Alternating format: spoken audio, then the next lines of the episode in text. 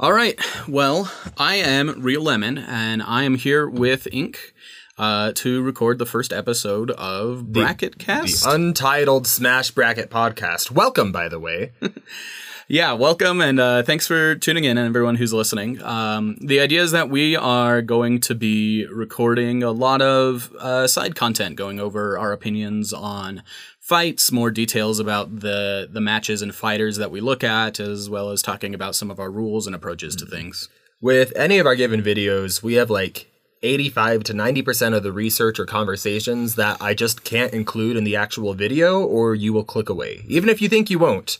I, I, promise you that you will if I try to stick everything into it. Yeah, we have a lot of people asking us, like, why don't we include one feat or another for a character in a video? And almost every time the answer is we have like a page of notes about that feat and we just can't include it in a timely manner and it didn't matter because it was outclassed by something else or our opinions on it were different or something like that. Right. So with the videos, you see the feats and research that's most directly relevant to what into our, uh, to what went into our decision uh, for the winner but you don't see all the little things behind the scenes uh, unless there's something that that's like real weird like fox's dad being a whale that i wanted to include. You don't see the the 12 hours of research i spend on plasma directing lightning through clouds for pikachu that ends up being completely irrelevant oh that's such a sad story Uh, but yeah, anyway, today we're going to be talking about Bill versus Sephiroth and going over a lot of the feats that we weren't able to include in the video,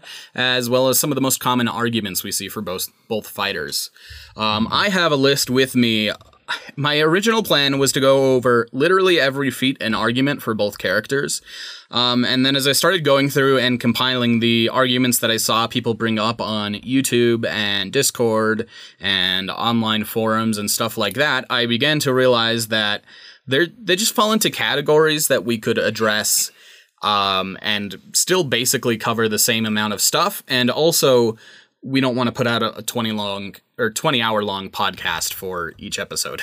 I do not have notes. I'm just here for the ride uh, and to give my thoughts on what Lemon has ready, which is kind of symbolic of this whole series.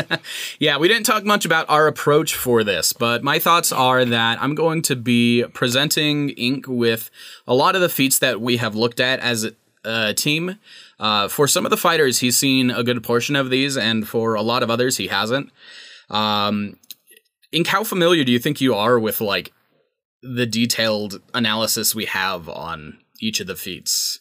Um, it depends on the fighter, but for Sephiroth and Bill specifically, uh, not too much for Bill and probably not too much for Sephiroth.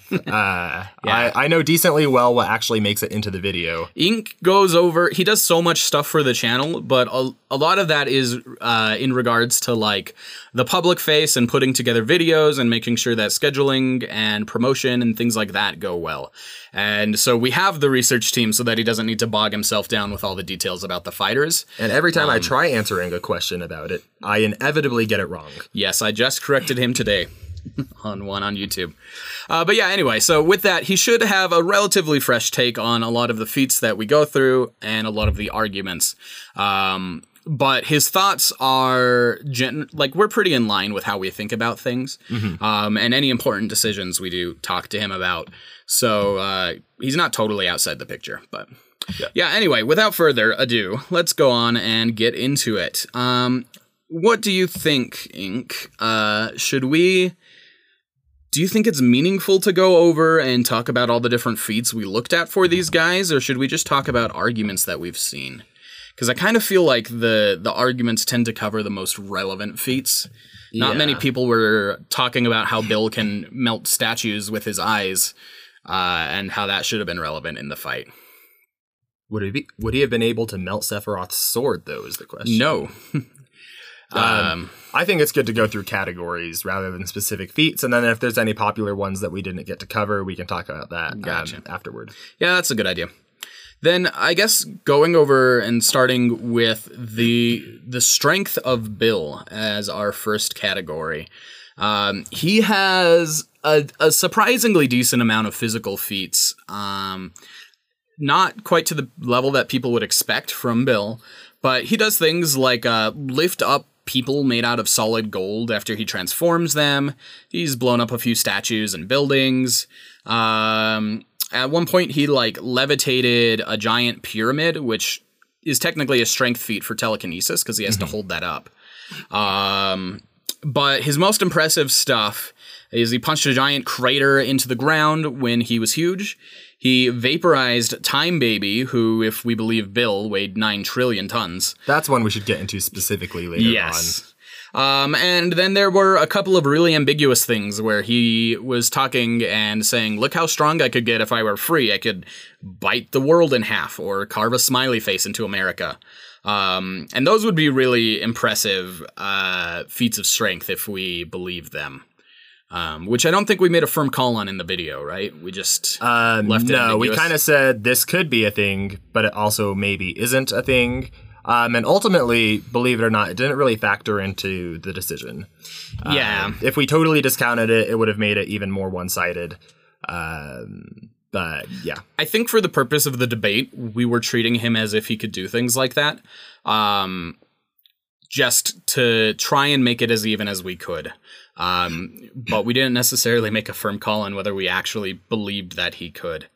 Uh, let, let's talk a little bit about that sequence then, and then we can get into the Time Baby stuff. Okay. So uh, at one point in the show, Bill is talking to Ford, and he's trying to get some information from Ford that he doesn't have, uh, that Bill doesn't have. Um, and as part of that that endeavor, he is trying to brag about how powerful he is. He creates this projection, uh, this illusion of him growing huge and biting the planet in half, uh, flying through the solar system, um, and offers Ford a galaxy in return for this information. Um, and a lot of people feel like that should be something that is universally accepted because Bill doesn't lie in regards to his deals. People say that? People say that. People who've seen this who've seen the show? Supposedly. Um, I don't get the argument because one of the, the major plot points is him lying to Dipper about a deal uh, to help recover some information from a laptop he found. Um, and yeah, he just he just straight up lied there. Then at the end, isn't he like Dipper's like, wait, we have a deal. And Bill's like, oh, sorry. He's like, sucks to be you. Doesn't matter anymore because I have your body. What people think- focus on in that scene is that Bill was asking for a puppet, and Dipper thought he meant a sock puppet, but Bill meant Dipper as his puppet. And so people are like, see, he was just being tricky with his words, which he was, and that was clever. But the part that they forget to mention is that he he did just lie about his end of the bargain, the thing that he would actually do, which is help uh, help Dipper get the information from that laptop. Uh, so I, I don't have a lot of trust that Bill is truthful about his deals. They're like moving him into D and D devil territory. Yeah, they treat him as very lawful evil, I suppose, where when it is in regards to the deals, he doesn't lie. And in general, I do think he operates like that. Uh, like in this very sequence, he was about to go invade Ford's mind, and then Ford reminded him of the rules where he had to make a deal first. Uh, and that's why he was trying to make this offer. So it does seem like he abides by a set of code uh, or personal laws, what have you, uh, for the most part, but he's definitely not above breaching that. Um, I I would hope so, because otherwise that would have the implication that there was something missing from the uh, Dream Demon code that didn't let you burn down your own dimension, and that seems like a big oversight to me.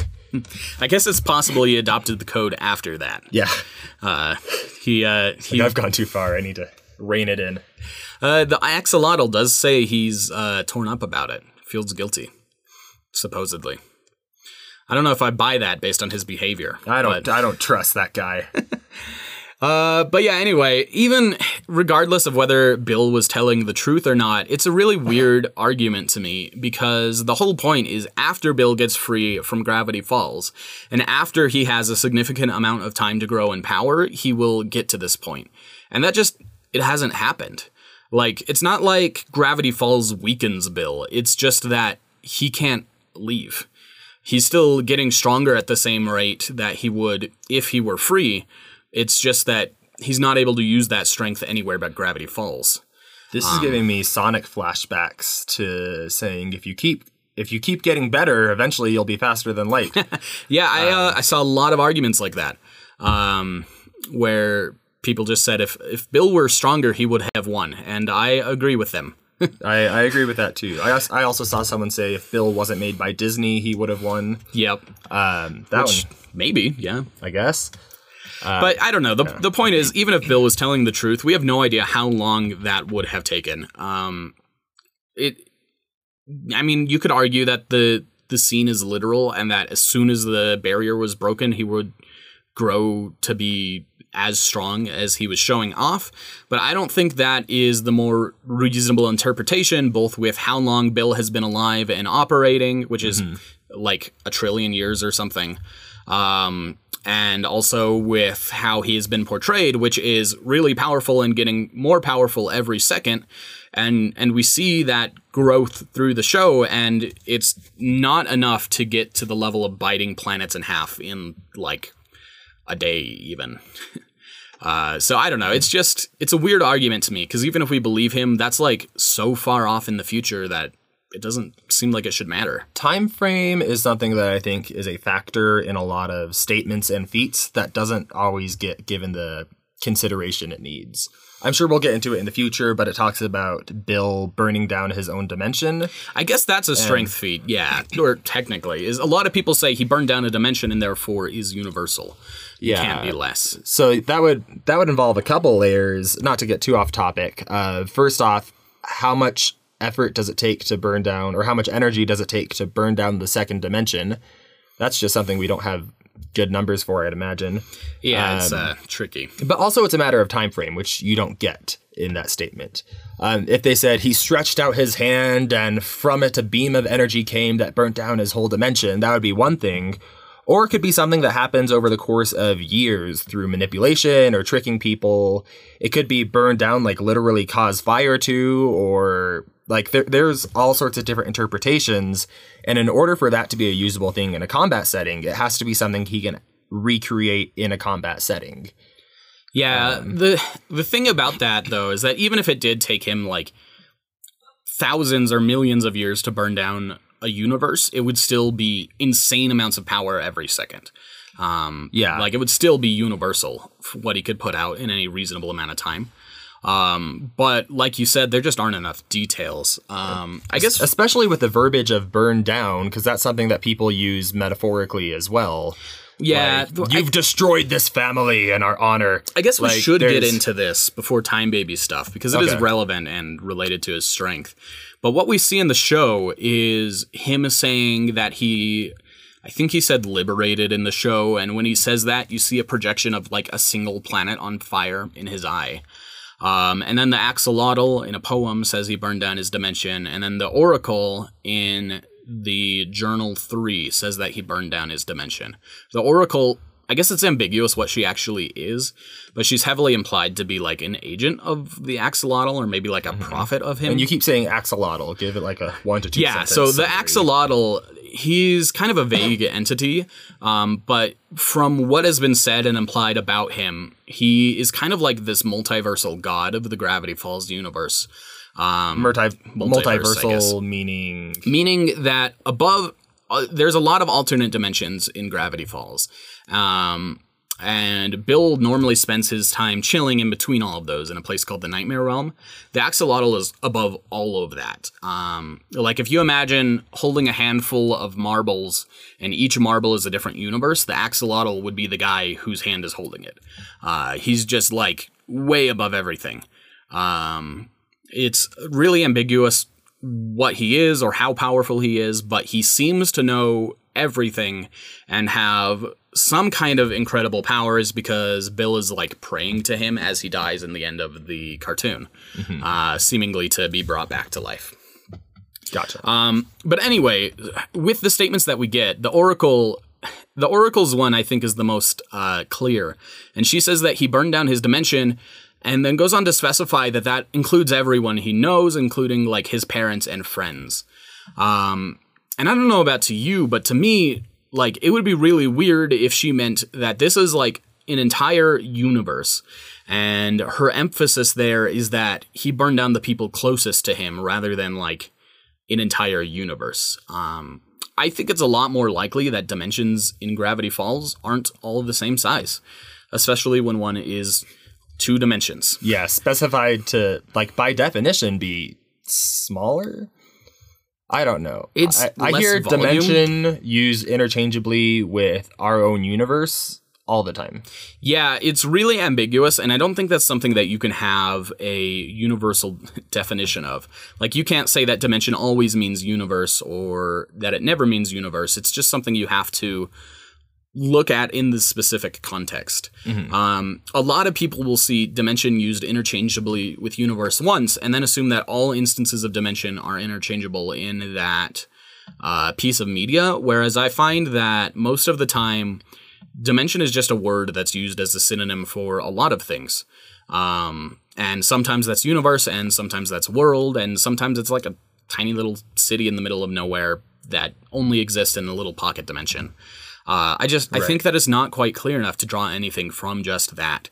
And given the emphasis that other people have placed on Bill's feat of burning down a dimension, and given that it only had two dimensions, uh, I, I just feel like it's a lot more reasonable to assume that is not a universal level feat, and that he's burning down a relatively small part of it. Right. Um, so I don't know. I, I, I don't think that it's clear enough for us to use and consider as like firm evidence that Bill can't be anything less than universal. Uh, a big part of that is because like we we really focus on having to see things, um, and people aren't.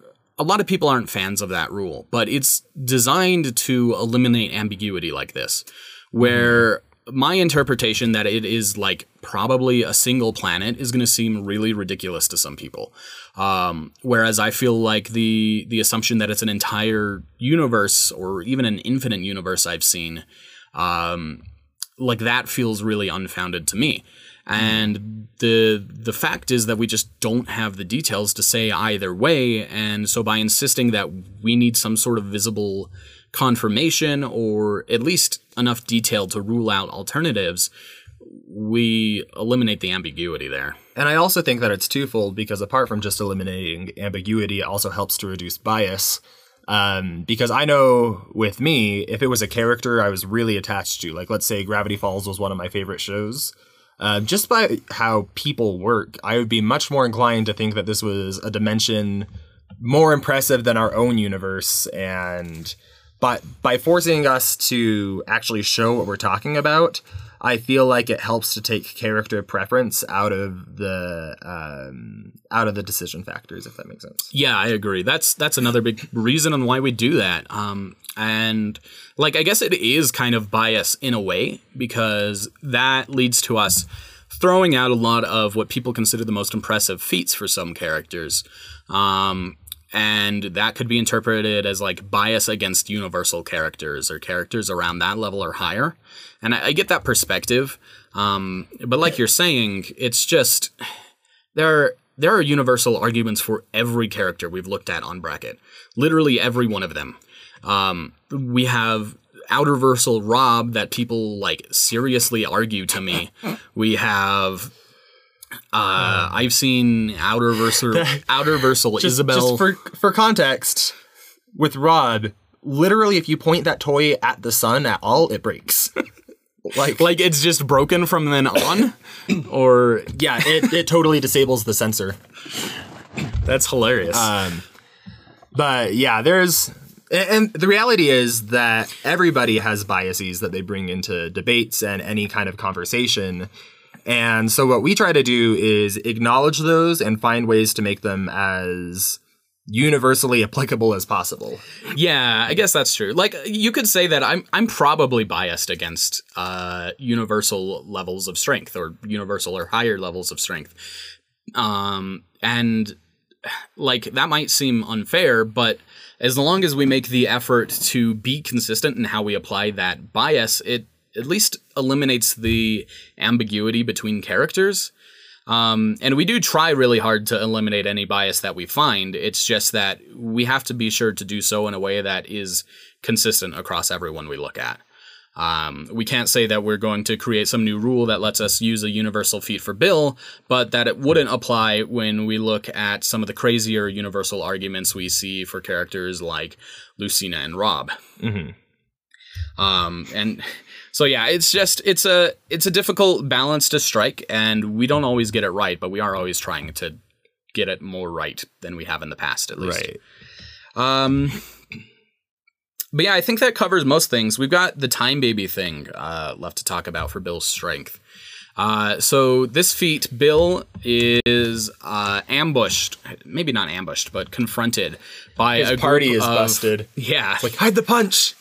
the time punch. The time punch. Yeah, it's great. But the the time authorities come and they raid his party and they come to arrest him or convince him to surrender or whatever. Uh, and it's a group of soldiers who are actually holograms. Uh, they weren't actually there. Oh, really? In fact, yeah, the time baby was the only one who was there. Um, Time Baby is a really weird name that we'll probably need to contextualize before we get into stuff. I kind of think we should just leave it undone so that everyone I mean, who doesn't know it Gravity gives you Falls a, is it gives you a decent image of what it is. Time Baby is a giant. He's like 15 feet tall. Uh, the baby, like literal infant, riding around in a giant chair that floats. Uh, but of course, he is Time Baby, so he's not infantile. He is smart. He can talk. I've heard him called a god a lot. Is that applicable? It's. That's a loaded term in any sort of versus debate. But I mean, I could understand the interpretation that he is a god, but I don't think he's the kind of god that people would think of. From what I understand about him, he comes from a race called Time Giants, and I think he's the last one of them. Um, and he. I'm unclear on whether it's like an intrinsic property that gives him authority over time or whether it's something that he has gained through like consumption of time juice. Um, like he, he literally drinks time. Um, it- which doesn't make sense. oh, I do get the. oh, It's like that song. That if I could put time in a bottle. The first I guess so. He and he's a he literally does Yeah. put time in a bottle. Yeah. Uh, and anyway, he he has a lot of control over it, but it's not like he's some being that exists completely outside of time and space. Uh, because he did rise to power by in the future. He like I think he conquered humanity and became a dictator. There is a scene where. Uh, Dipper and Mabel go into the future and they see him on his reign of terror and he's being like fired at by helicopters and destroying soldiers and the town shooting lasers from his eyes and crap. Um and lasers and crap. uh, okay, no crap. Definitely lasers. Maybe not lasers. That doesn't sound too out of the realm of possibility for Gravity Falls, to be honest. He is a baby. yeah, that. Uh, but anyway, yeah. So he he gains his authority through normal means. Uh, so it's a little unclear about like how outside of everything he is. But by the end of it, he is in charge of the Time Authority and all of humanity. He rules over them and employs this force to go make sure that the timeline isn't messed with. Um, he also has some kind of wish granting powers, but again, that's unclear whether that is like a thing that he can actually do himself or only available in certain contexts. Contexts. Uh, he gave uh, Soos an infinite pizza, which is the most impressive display we've seen from it. He takes a bite out of the pizza and it grows back. Um, That's like an item straight out of D and D, but Yeah. instead of uh, the canter of endless water, is that what it's called? yeah, Decanter of endless pizza. pizza of endless biting. But anyway, yeah, so he's he's pretty crazy for sure. Uh, and he shows up and tells Bill to knock it off or his weirdness is going to destroy the universe and Bill evaporates him. um, there's some context in the journal that implies that he might have even been like reduced to atoms. Uh, he'll come back. He'll get better It got better.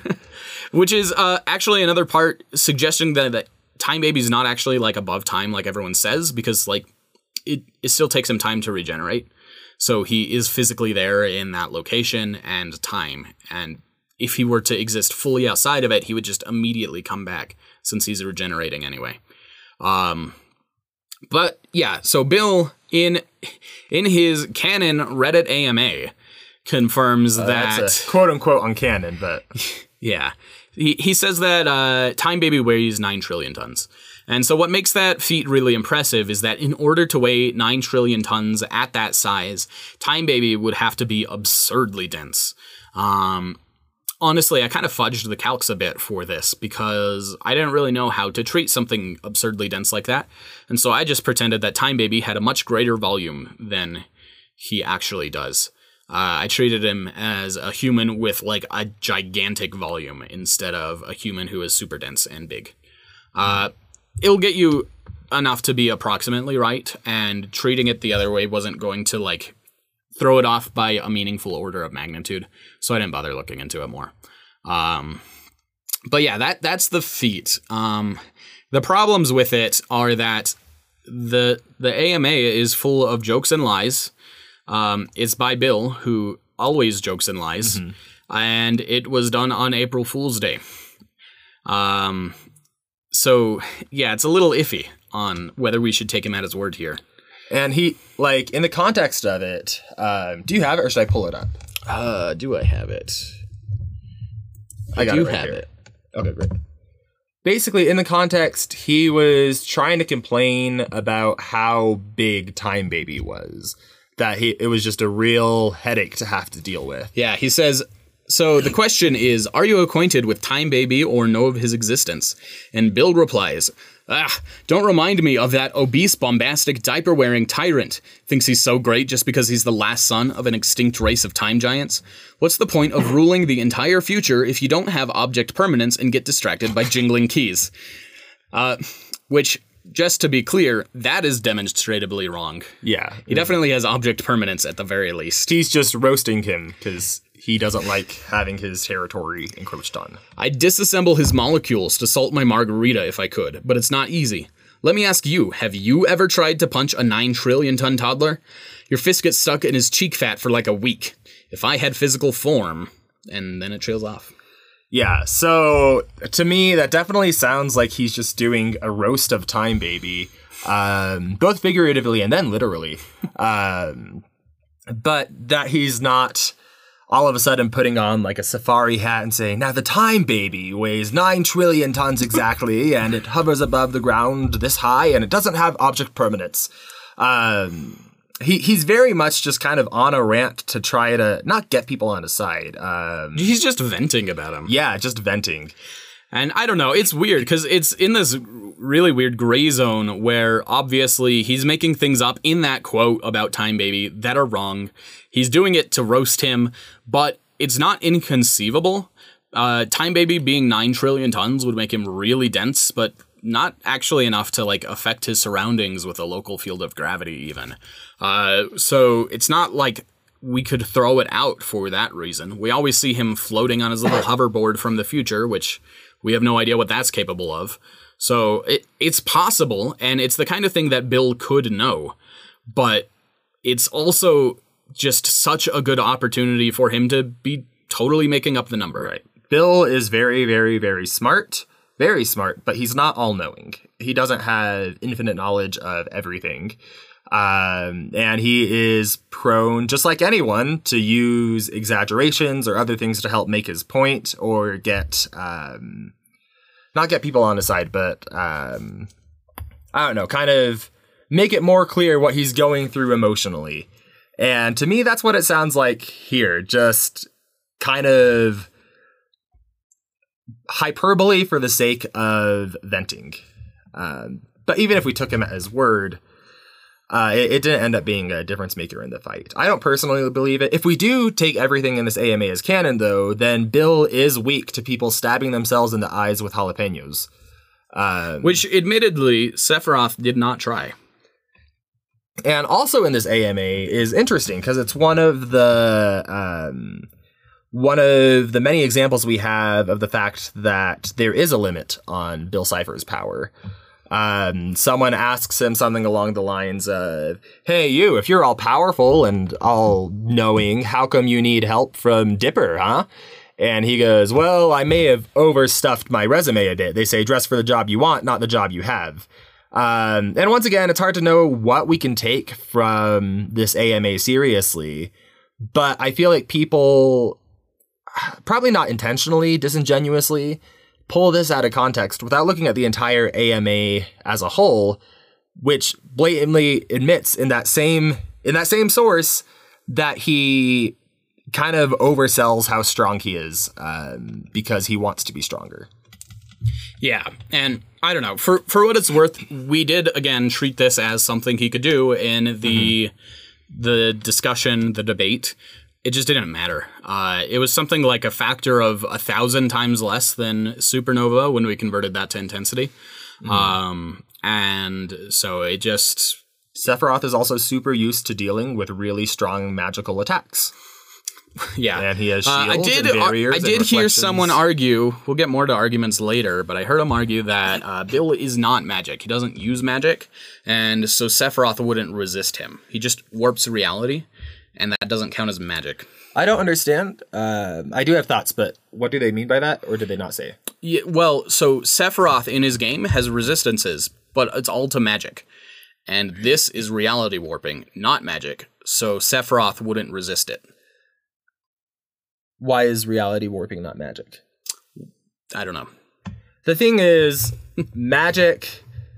I I love the MCU for a lot of versus debating stuff. Um, to be on a really quick tangent, for example, they openly call Thor and Loki gods, and then also demonstrate that they can die even from just like high falls. Um, and oh, I love that line. Are you have you seen What If?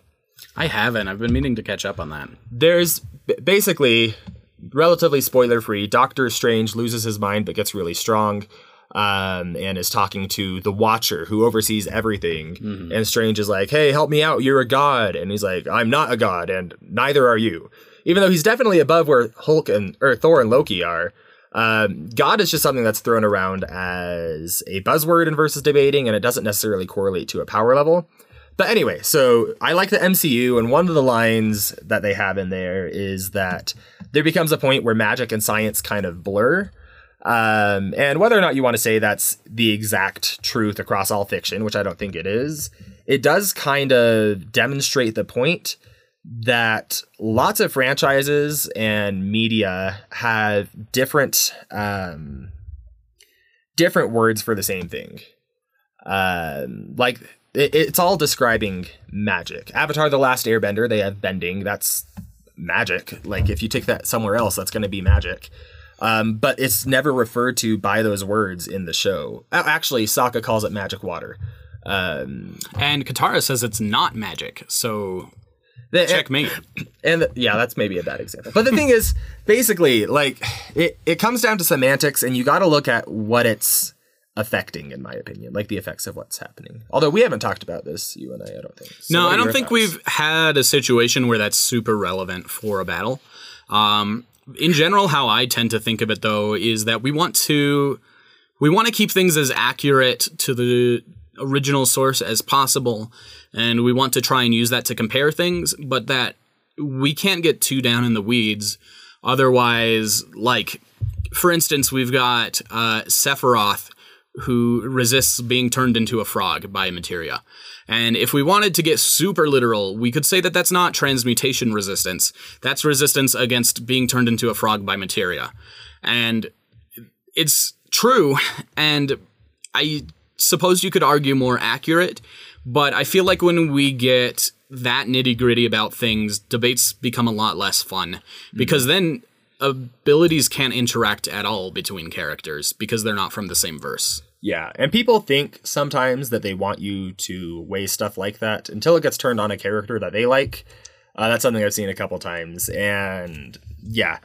Anyway, I forgot exactly where I was going with it. It's it's just not a fun thing to do for for anyone. I kind of like the idea of it, and I think I lean that way personally, but it's just not not practical.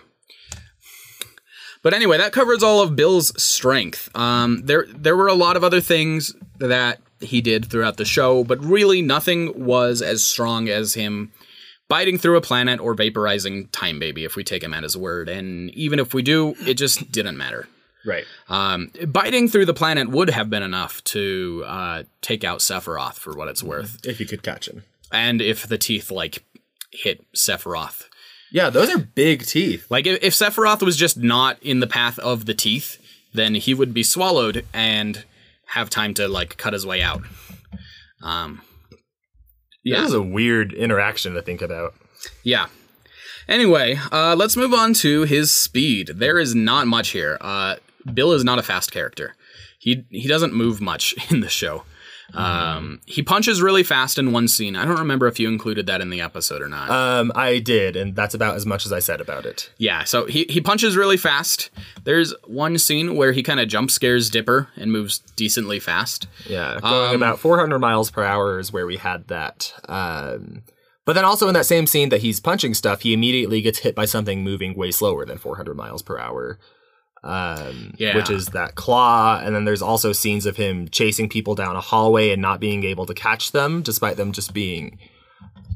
Okay, I'm saying despite Dipper and Mabel just being human kids, and there might be some argument out there. There definitely is. They fought Bill I mean, Cipher. yeah, if they outrun Bill Cipher, and Bill Cipher Oh, is fast gosh. enough to fly to a different galaxy, which means that they are Faster than- faster than light. Oh gosh, I.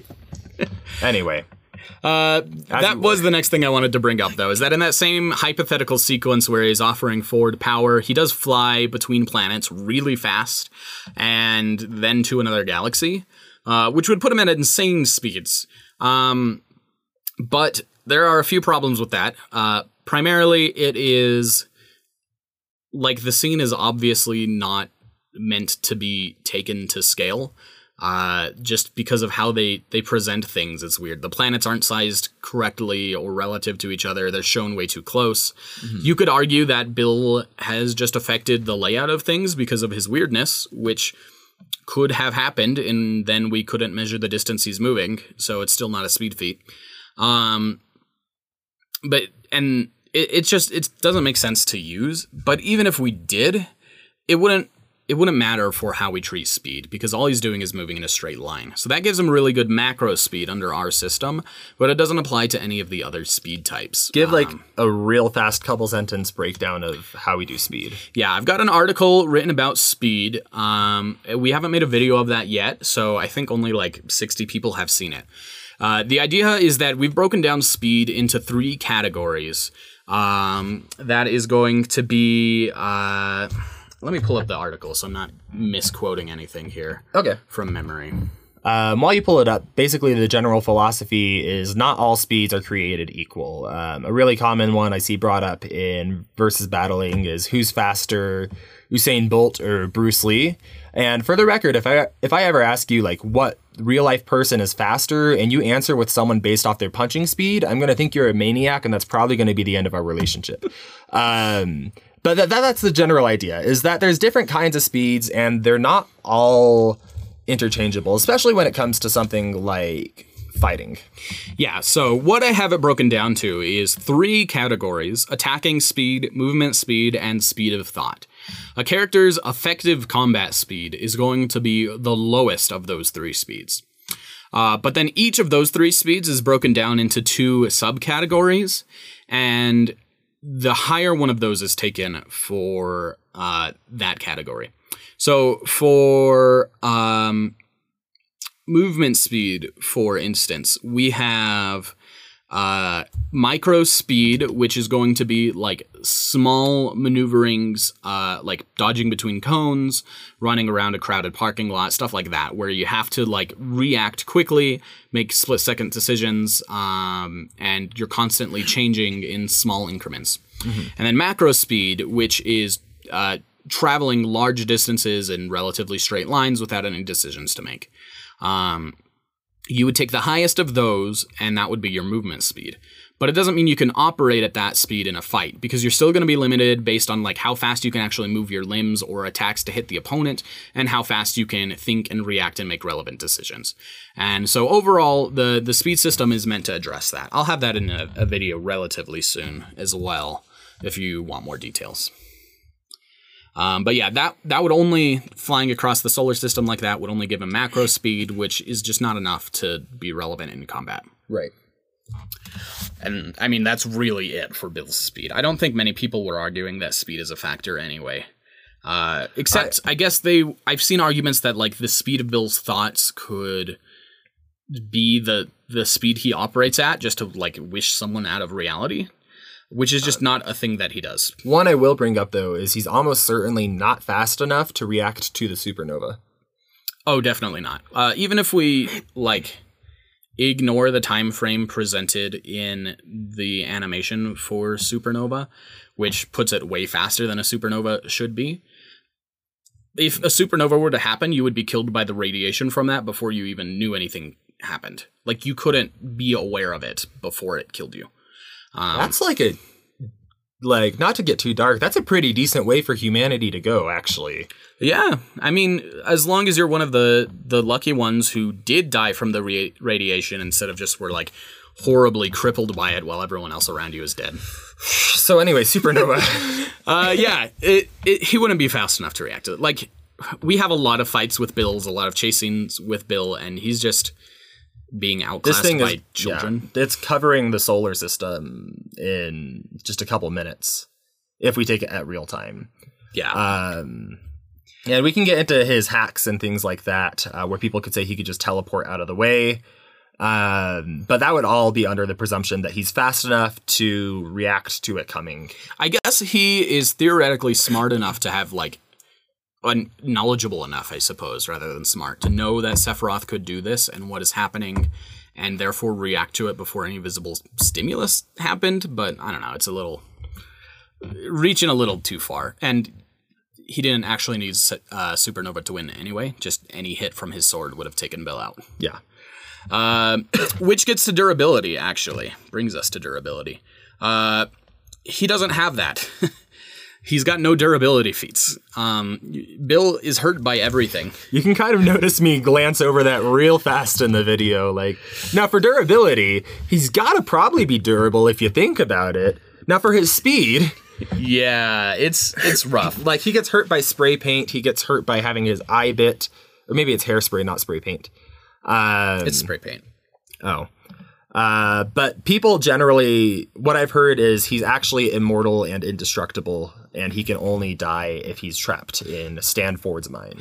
And for what it's worth, I think they are right. It's just that you have to consider the context of he's being fought by people without real weapons or firepower in a normal world. And so, yes, he is immune to their bats and their giant raptor house hands.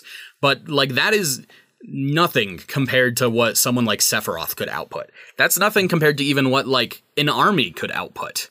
And he didn't go against them. With both damage output and speed, by the way. Like, those things aren't hitting him very fast. Sephiroth would be able to hit him much quicker, but and, and those things still sit, hit him. He didn't dodge out of the way. Mm-hmm. Um, not to get back into speed too much, but yeah, he just we haven't seen him deal with anything meaningful. For what it's worth, we have Time Baby showing up with his squadron, and they seem confident that they could threaten Bill into a surrender, at least with weapons. Um, they're really ambiguous about what they could actually do, so maybe it's not traditional weaponry. That's an option. But Well, we also saw him threatened by uh, the quantum destabilizer. yes, gun. that was my next point. Is that we have Ford's gun that he he brings to deal with Bill. He spent years working on this design uh, to figure out something that would work, um, and we see it in effect, and it breaks a tree. Well, I saw a comment about that. They said I can't, or I don't even have to explain why using its damage output to a tree is really stupid. Why? I don't know why they don't have to. but I'm very stupid. Uh, I, you could argue that it dealt most of its damage to Bill already. Um, That's true. You could argue that the name quantum destabilizer means that it's like getting rid of him at a subatomic level. Um, I saw someone argue that the energy source it used was basically kryptonite to Bill. And so it was Where'd they get that from? uh, I don't know. It's not supported by anything. It does use a special energy source. Um, he Ford spent a really long time scouring the multiverse for it, but it wasn't because it was shooting with that power source. It's just that the weapon required a lot of power, and he didn't have anything that could provide that amount of power and also be stable. Um, and so he eventually found this radioactive element that was stable enough and outputted enough power. Um, to vapor. Yeah, which it's fun actually. The the way that they resolved that. It's not that this this element he found was especially powerful or remarkably stable or anything. It's that it existed in two states: an off state where it didn't radiate anything, and an on state where it radiated a ton of energy really quickly. And so when it was in that on state, it burned away really quickly, which is why Ford only got one shot. Um, because he flipped it on and then it fired. Um, so it's not even like like beyond crazy.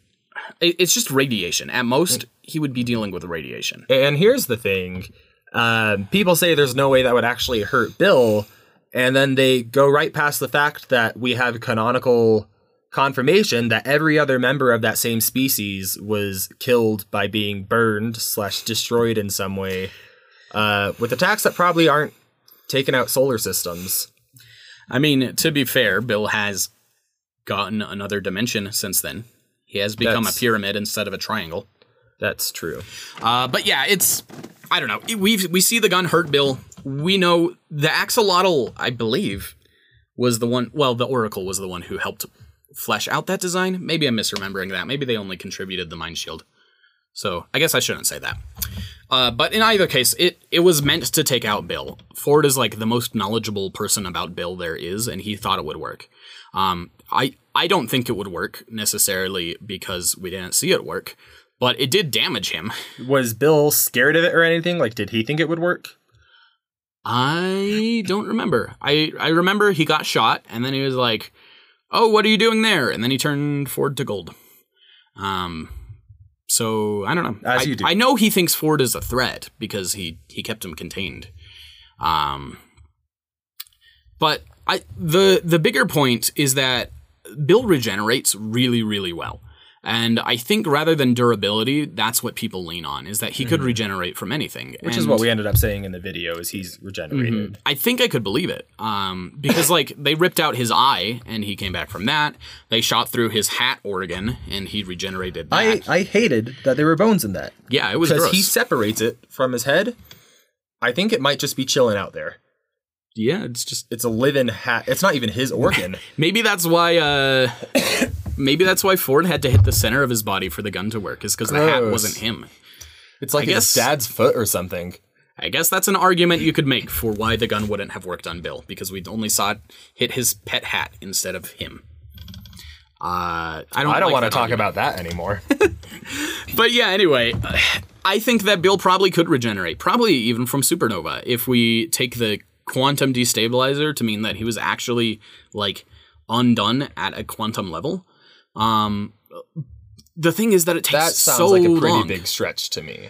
I Especially because, like, it, I mean, we saw what it did to what part of him it hit. I mean, to be fair, there wasn't any of that left there. So you could say But it didn't grow back from the center. It grew back from the parts that were already existing. True. Yeah, that's fair. Um, I don't know though. The, the thing is that like his eye getting ripped out took him minutes to regenerate. Um, so his body getting destroyed by sword slashes or supernova or whatever, it, it would take too long to be relevant in a fight. Even if he came back from that, he'd be down for the fight.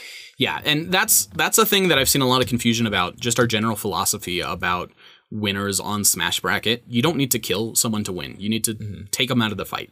And making someone spend like a day to regenerate is taking them out of the fight. Right. Um, even if we say Bill could regenerate from anything that Sephiroth could do, and say that Sephiroth couldn't actually ever kill him, he's more than capable of harming him enough to make him useless. And that's really what we care about. Um, right. so uh, yeah, he just he doesn't have the durability to shrug off anything Sephiroth can do, and his regeneration is really potent, but not instant enough to matter. Uh, not against huge levels of destruction, at least. Right. Um, that covers all of Bill's physicals. Uh, we have a lot of hacks to go over, um, and then a bunch of arguments and scaling for him. Great. So with his hacks, uh, let's let's specify hacks because I don't like that word. that's true. Uh, I've adopted it because it is just so commonly used, and I can't think of anything better to describe. Abilities. Abilities, I guess. The thing is, hacks. So hacks and abilities are kind of used interchangeably, but hacks is more common. They're generally um, they're non-stat ways of getting win conditions. Is that accurate? Yeah, or I guess you could have stats on them, but they're non-physical. Like, Um, let, let's go with Mega Man for example. He's someone who does have some physical feats, but by far his biggest threat is his versatility from being able to turn you into concrete, reverse gravity, uh, shoot bubbles at you, things like that. Those are all hacks, things that don't really rely on his statistics. Um, I don't like those because I feel like it delegitimizes them with the word hacks as a win condition, and it kind of makes them like I've heard people who would or p- people talk about who would win if you took hacks out of the equation, and that's just taking the character out of the equation. Like not every character is going to be strong physically or fast or durable. Um, Bill, for example, well, we, we do know he's strong, but his biggest threat comes from the things he's able to do outside of that. And in my opinion, the word hacks kind of reduces all of that to be like things that are cheap or not not fair to play by sometimes. Yeah. So I like abilities or To be fair, actually, about his strength, the time baby thing is probably more of a hacks or ability than it is a strength thing, because it doesn't affect anything else in the room. Uh, which is something we didn't even mention, but honestly would probably disqualify it as the kind of explosion we were measuring and make it much less impressive. Um, but I guess if you say you could just take someone out of reality, uh, but that's not what he did because Time Baby regenerated. So I don't know. Yeah. it was a weird one. Uh, but yeah, so the most common thing, there are a few most common ones, I guess, but the most common thing I've seen is that Bill can break the fourth wall and do so in a way that allows him to like rewrite the reality that he's in, separate from like uh separate from being able to change reality, like turn a fish into a stone, he can literally like go and change the script or the whatever he wants. Now, something that we stumbled across uh, that's kind of interesting is everybody talks about Bill like he's this character who constantly breaks the fourth wall, um, basically like he's Deadpool. And that's just not how he is. In the show, he never breaks the fourth wall. He alters the intro, right? Yeah. And then he Well, also has that He AMA. doesn't even necessarily. The intro is altered, and the intro is about Bill, and it says that Bill like produced it and stuff, but we don't see him alter it. I I feel like it's just a fun thing they did for the intro. I I feel like that too. Uh, people like to take that stuff really literally, and I guess I kind of get it. Um, but they do also say that he broke the fourth wall and then possessed his creator to do an AMA.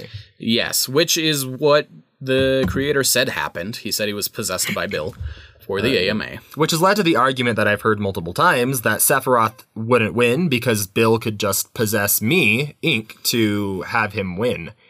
Um, which unfortunately I resist. Uh, I resist Bill Cipher possession. So out of all hosts, it's unfortunate that it had to me be uh, me running this one.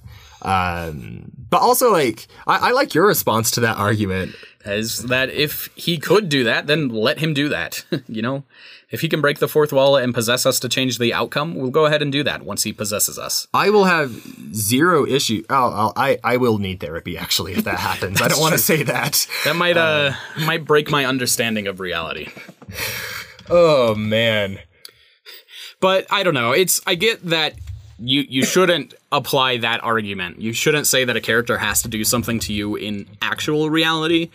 But if Well, your the argument is they could uh they could possess you like actually me, then uh, there's no way to counter that without talking about me.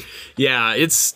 I, I don't think it's a great argument. And Yeah. also, I feel like the way that Bill is presented isn't that he is aware that he's in a cartoon or that he's in some other reality from us.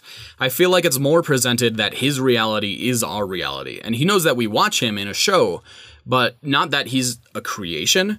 He he's just a part of our existence and one that can interact with us because he's a part of our existence, which doesn't make him break the fourth wall. It just means that he's intended to be a part of this. That's what it felt like more to me than uh, than the creators trying to say Bill can break the fourth wall into our dimension.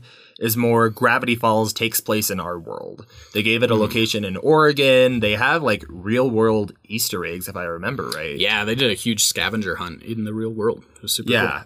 Um, and I, I think that's supposed to be the implication is that it exists in our world. But obviously, like I, I don't want to be the one to break this to people, but he isn't he isn't real. It's like this I don't know. I, I I'm getting down a rabbit hole here in my head. Uh, yeah, I don't know. The only thing that can be explained by that is the intro, I guess, and that just it doesn't. In general, we don't really look at intros, uh, just because they're so prone to artistic representations of a character that are vastly Oh, we could outside get some normal. weird Death Note stuff. That's true. Maybe he could actually. That is fight. my that is my favorite opening to a show ever. Like cinematics Really? for both of them. Yeah, I'll need to check that out again. I haven't seen it in a long it's time. It's really interesting. Like I don't I'm not gonna get on a tangent of it, but it's all like biblical imagery in a way that kind of like I don't know. It, it I almost made a whole video on this on Inkthinks. And My I favorite- that's not why people are subscribed to me. My favorite opening is Attack on Titan because oh. all of the openings and endings so are good. brilliant and they spoil the entire show, and you won't even notice it until after you've seen the spoilers. Yeah. It's great. Uh, but yeah, but yeah, it's he he can't break the fourth wall in the way that people think. Um, and the the biggest argument I've seen for why it would matter just it didn't happen. We were not possessed. Or if we were possessed, we didn't know it, and he made himself lose. So I guess that's an option.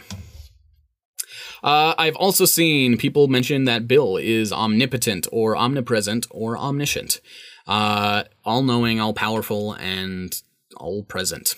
And he is none of those things. Um, we see clear limits to his power, like him being hurt by uh, spray paint Or a claw moving 20 miles per hour. or not being able to break the house that he is fighting. But that's just plot induced stupidity. If he if uh, if we were accurate, he wouldn't have been hit by that because he's stronger. Yeah, I mean, I don't necessarily disagree with the concept of plot induced stupidity, but when the entire plot contradicts the supposed power level, I don't think that power level is real. Yeah. Um, Which like, is unfortunate. Like that's so unsatisfying for fans that spend all this time making a character strong. Like the Sonic fan base, for example, and then Supersonic, who's definitely supposed to be like okay. Bear with me, I know it's not technically accurate. The fastest version of Sonic, like, just slowly floats there as Eggman's trap closes around him in Sonic. why are all the supersonic segments the worst? You go the slowest in the games. Not even just like by doing calculations on it. They're just the slowest gameplay. They feel terrible. Uh, no, uh, Where Sonic is slower. Okay, that's true. Super Wear Sonic. we need that in an animation Ugh. with the Excalibur armor, We could make some horrifying amalgamations of Sonics over the years. with the Sonic boom legs. Oh my gosh, bring it all together. Stop. Okay. Sorry, I, Uh, omniscience. Uh, he does not know everything because he needed to get information from Ford and was tricked by every character in the show. And just like regularly needed to find information. Um, what he is is incredibly knowledgeable because he just spends trillions of years watching all realities. He says he can see through everything that's a triangle. Um, so every triangle in every reality gives him a view into that reality, but he still needs to like look through and process that. Um, and retain the information. So he can forget, he has things he doesn't know. He's really, really smart. We're not doubting that, but he's not omniscient. probably smarter than Sephiroth. arguably. Maybe Sephiroth is also crazy smart. Sephiroth has absorbed all of the knowledge from everyone who has ever lived, and arguably retains that better. We'll get to that later, though. Yeah.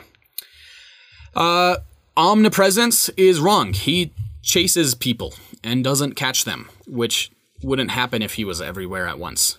The implication with that that I hear a lot is he can just teleport anywhere he wants at any given time to get in the way or out of the way of anything he wants always. Which is also not a thing that he has ever done or come close to doing. So, In- I including I don't know if we'll are we talking about him hopping between dimensions later because that's something that people we can talk about that now. It makes sense. He can't do that. He can't travel between dimensions on his own. That's the entire point of the show. Is that he wanted to get into reality and he couldn't because he couldn't make a portal. He needed So, Ford to make Would he be him. able to get out of Sephiroth's pocket dimension? No. That's that's kind of what I thought. But there's such this big perception that he can that he can just do anything. I think it's because like once he comes into reality, he's like, "Yay, look at my portal." And Time Baby calls it his portal. But it wasn't his portal. He didn't make the portal. I think the genie from Aladdin might have better feats. like across the board. I wouldn't be surprised. Don't that that's not an official smash bra- bracket position. That's me Uh, spitballing. tune in next time for Bill Cipher versus Aladdin's genie. they would actually have really fun banter. That would be a super fun episode. Except the problem is we couldn't do banter with the genie because we don't have Robin Williams, and every genie who tries to be him just sucks. Will Smith's genie was all right because he wasn't trying to be him. But it, yeah, I agree. Anyway, yeah, it's just it's a really weird misconception that I've seen a lot. He can't he can't travel between dimensions. It's I think probably his biggest limitation that the show has imposed on him. I bet that's that comes from people knowing he came from the second dimension, and that supposedly higher dimensional beings are scared of him. we'll get uh, into that later. Yeah, But yeah, it's I he got from the second dimension to the nightmare realm. But the nightmare realm has portals to every dimension anyway, so you could just find one if you look hard enough. I guess. I don't know why he didn't find one to get into the real world, but they exist. Um and I suppose I don't know. people have all these power expectations of Bill that makes him stronger in verses and so much less interesting as a villain. He could be summoned even before Weirdmageddon, uh, and he could show up that way. Uh, but it was just like an astral projection. It was just his mentality. Um, and so, and even then, he needed to be summoned by someone else to show up. So it, it's just not his power to cross dimensions. That's why he didn't leave Stan's mind at the end. He wasn't trapped by anything except the fact that he was in another dimension, Yeah. pocket dimension. and it was crumbling. So he he just can't do that on his own. Um, that did remind me though. Uh, for durability, I've seen people argue that he can't be destroyed outside of the mindscape, I saw that too. um, which is arguably true. It comes back to e- his physical form could be reduced to nothing and, And take the him out of the fight. mindscape is The mindscape is just it's like a mental version of reality.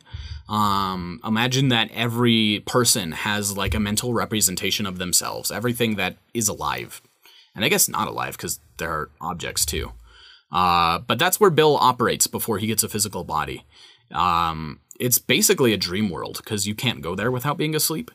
Um, and that's where he's killed at the end of the show. Is he goes to the dreamscape and gets erased in there.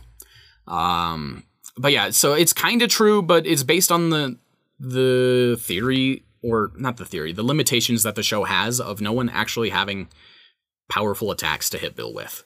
Um, So, is there anything that would imply that he trapped all of the other dream demons in the mindscape before he killed them? um, Because he's not implied to be a super strong dream demon, just one who actually had ambitions, right?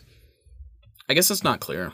That's always how I interpreted it. Is he just he thought everyone else had flat minds and no ambitions and I thought he was meant to be the most powerful because he killed everyone else, but I guess it's ambiguous. I figured they were all just kind of chilling. They were eating like two dimensional glue or something, and he's like, "This Um, you could argue that their dimension was already the mindscape, since that's where his form seems to naturally be. Mhm. Um, but I don't know if that's super supported by anything. If you destroy something in a third dimension, would that destroy it in lower dimensions too? I suppose. Here's the It depends issue on your issue. theoretical stuff that we have no idea, and no one has any idea what the Well, it just it depends about. on what you mean by destroy and what you mean on in other dimensions. Like if I were to break a rock, it wouldn't destroy it in lower dimensions. It wouldn't even destroy it in my dimension. Uh, I would need to like erase its atoms for it to be completely gone. It, I don't know. It's it's weird. I wish I had something to say to that. I just Um, another claim that people have for Bill's abilities is that he is fifth dimensional because of the Weirdmageddon portal. Um, fifth dimensional meaning that he is above third and fourth and second and first. Wh- when people talk about dimensional tiering like that, are they actually like adding on dimensions in the way that we would think of? there's a few different concepts for dimensional tiering. I am admittedly not super well versed in them because we don't use the common interpretations because they're wrong. Um, not because they're wrong. Just it's not how we agree, and it's it's not how things are typically presented, especially in Gravity Falls specifically, which I will get into as I address this. Um, but the idea is that when you add another access to measure things on, another uh, dimension, uh, like going from two to three dimensions, it is an infinite increase in everything, in size, and in power, and whatnot, because you can't represent that increase in the lower dimension. Um, you can't represent a three dimensional object in two dimensions in any way, and therefore it is greater than two dimensions in every way.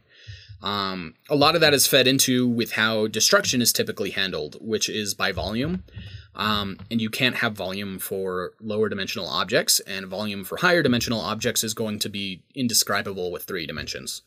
Um, and so, doing things that way, you get to the point where you could say, yes, the entire second dimension, even if it was the size of our universe, would take zero energy to destroy because that's what my formulas tell me. The the height or the depth of it is zero, and therefore it has zero volume and would require zero energy to destroy.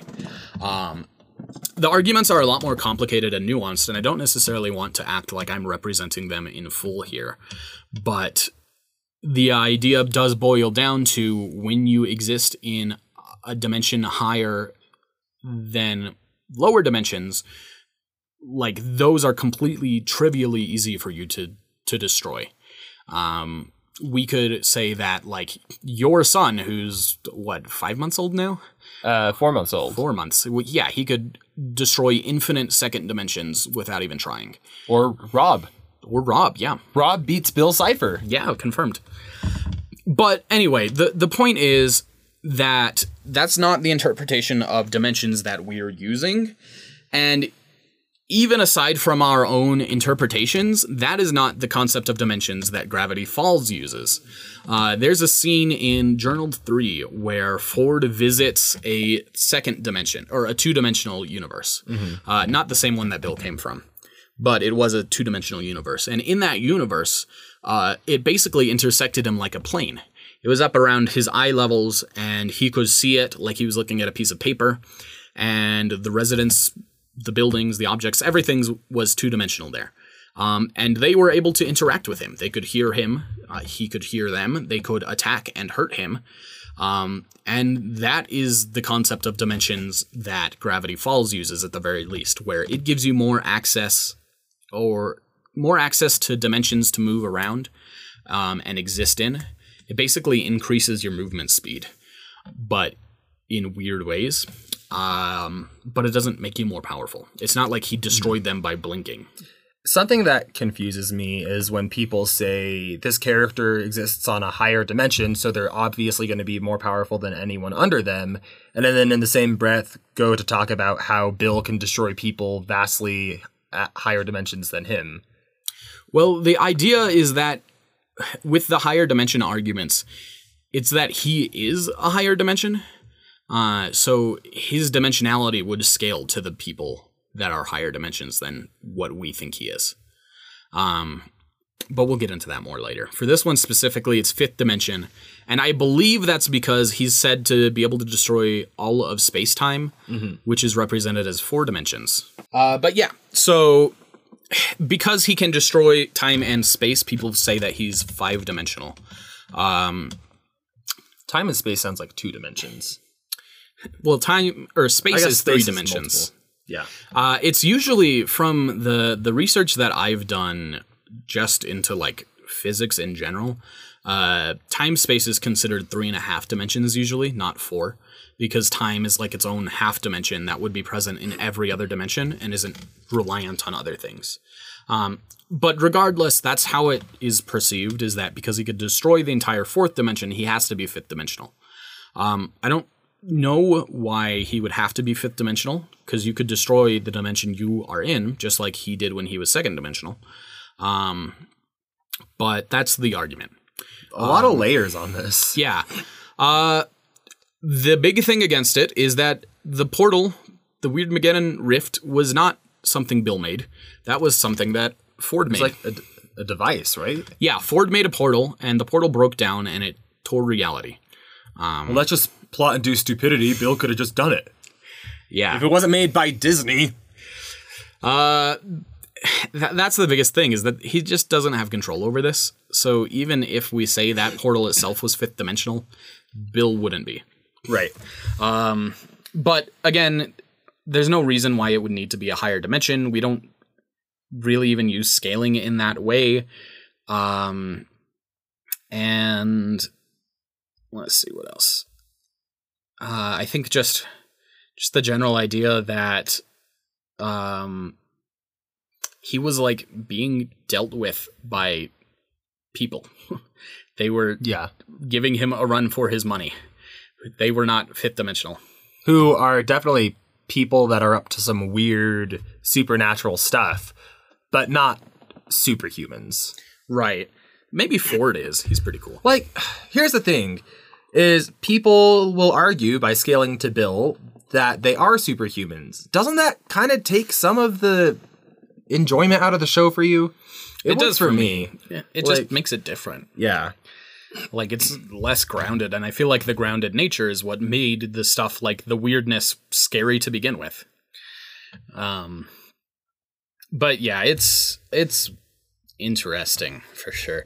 There's also a really big point. This will be relevant again a little later when we talk about his 11th dimensional arguments. But uh like they made a big point about him getting a body and gaining a third dimension. like that was Yeah, that was a massive huge accomplishment for him. and it would be really weird to say that either before or after that point he suddenly gained a lot more dimensions that weren't shown off. His whole point is that he wants to ascend to higher dimensions to show that off. And I don't know. It's this weird gray area of people wanting to describe Bill to be stronger, so he sounds more in line with how he's been described. But then the price for doing that often involves unwriting a lot of his major plot points or limitations that made him interesting. Yeah, it's it's I agree. I feel like it's important to look at the limitations that the show had because they had them for a reason. Yeah. And I don't necessarily want to say, you know, we're trying to keep him to what the author intended him to be. Uh, but we are trying to keep him to what is shown. Um, going over just some rapid fire hacks he has. Not many of these were meaningful because they either wouldn't incapacitate Sephiroth, Who just resists everything. or he would resist them. Yep. So, um, he has like disassembled furniture and people to rearrange and like teleport them, um, which Could is be- neat. That could be interpreted a couple different ways. He could maybe stop that process halfway through, I suppose, and then they are unbound. But to me, it felt more like a fancy effect on teleportation. Yeah. Um, so Which is frustrating because he was. That's where he's talking with uh, either Ford or Stan. Ford, yeah. Right. He's kind of using it as a narrative device, like as he's talking to help keep things interesting, and he doesn't use it in combat. And I'm sure he could. The issue is, like, I don't know. Mm-hmm. He also has a thing where he brings Mabel inside of his stomach, yeah, um, which is kind of similar, bringing someone away for a short time and then teleporting Though to be fair, that one was in the Mindscape, Hmm. so a little more ambiguous on whether he could do that or not. Um, it's. I do believe that Bill is probably more powerful than he demonstrated in the show, and he just didn't have a reason to display that level of power when he's fighting literal children and normal people. But I don't think it's that vastly different because he was struggling with a giant house trying to incapacitate him. He begging for help when he was trapped in a pocket dimension. yeah, it's just I, I I could believe he's slightly more powerful, but I feel like the limitations that he has shown are consistent with like the narrative of the show. Right. Um, he has his weirdness bubbles, which do crazy things, like create. They turn inanimate objects into animate objects. They'll like change the style that the show is in for one sequence. That was interesting. Um, they will just all sorts of random effects. It's kind of implied that they could do absolutely anything. It makes people go crazy. But most of those are going to be like transmutation, which Sephiroth is immune to, or madness, which Sephiroth is immune to, or it would create like a couch to help him fight, which he doesn't control the couch, and also it's a couch, so it's not very relevant in the fight. Um, like even if he was able to turn the mountain that they were near next to in that animation into something fighting for him, Sephiroth is above that and could destroy the mountain. Right. So it just it didn't matter. He could turn people into tapestries, which is transmutation, and Sephiroth is immune to.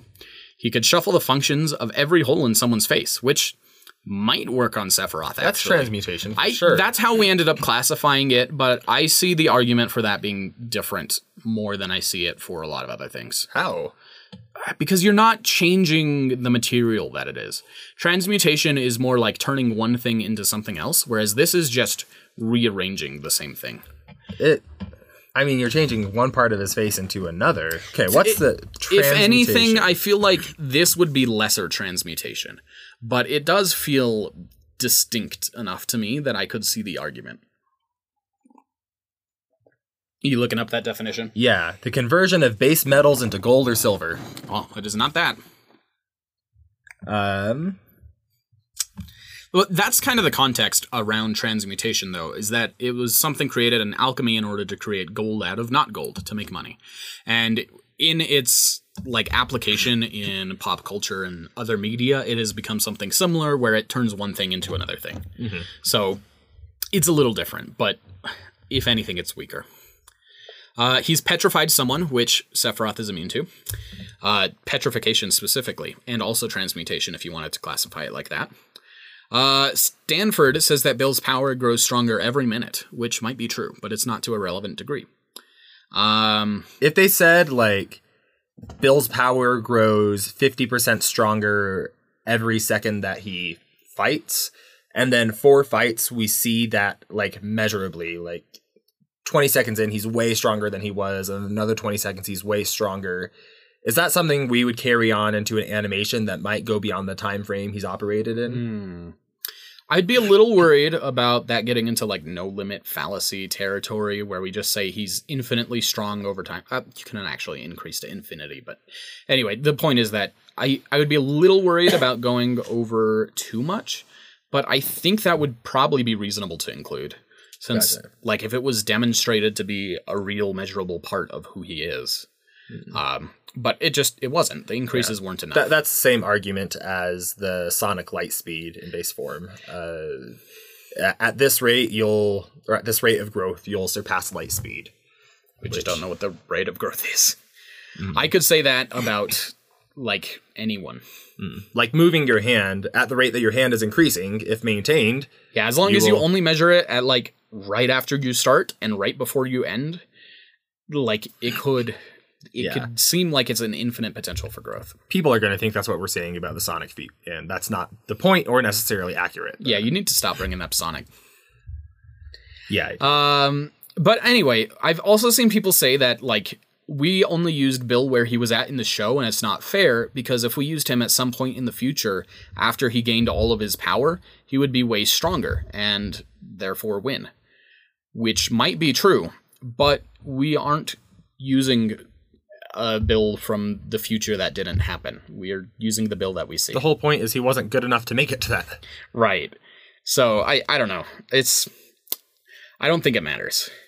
Uh, weirdness wave, which is the same as the weirdness bubbles, but in wave form. Uh, he turns Stanford to gold, which is petrification or transmutation, and He Sephiroth is immune to both. both of those. Just Um, so dumb. Like Sephiroth resists everything, and it's so cool at the same time. He rotates the entire local region in the mindscape. He tips his hat, and the world tips with him. But that didn't affect anything. Like Dipper was fine. It made him trip, but not fall like he. And also, Weird, Sephiroth is not not necessarily immune to that, but he does fight a summon who does the same thing, but more impressive. Where he- Really? yeah, the summon flips the entire world. Um and then it falls. I don't know. It's kind of ambiguous, but it definitely at least flips the local region completely upside down. What's that one called? Ninety degrees. Typhon, Typhon. Cool. typhoon, something like that.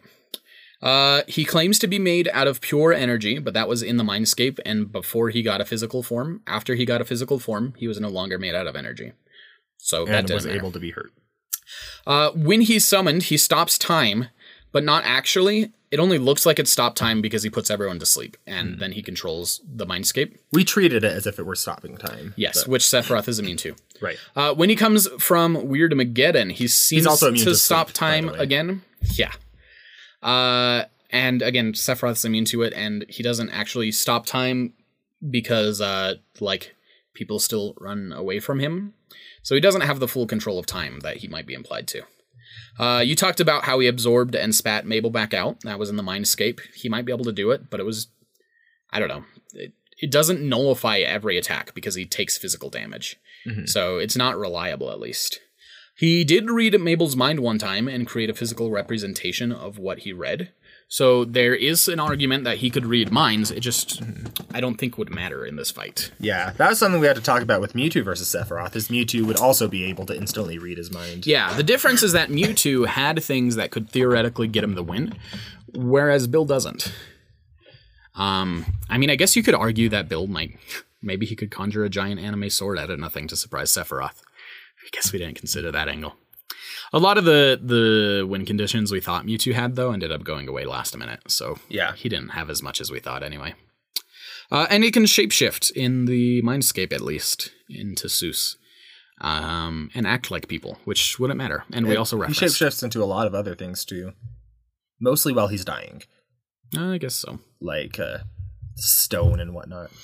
Um, something I saw. Do you have more? Uh, that's the hacks. So something that I saw is Bill could or Sephiroth might be able to resist all these things, but Bill could just make it so he doesn't resist them. Yeah, with his uh, reality warping, which is just not something he's shown to be able to do.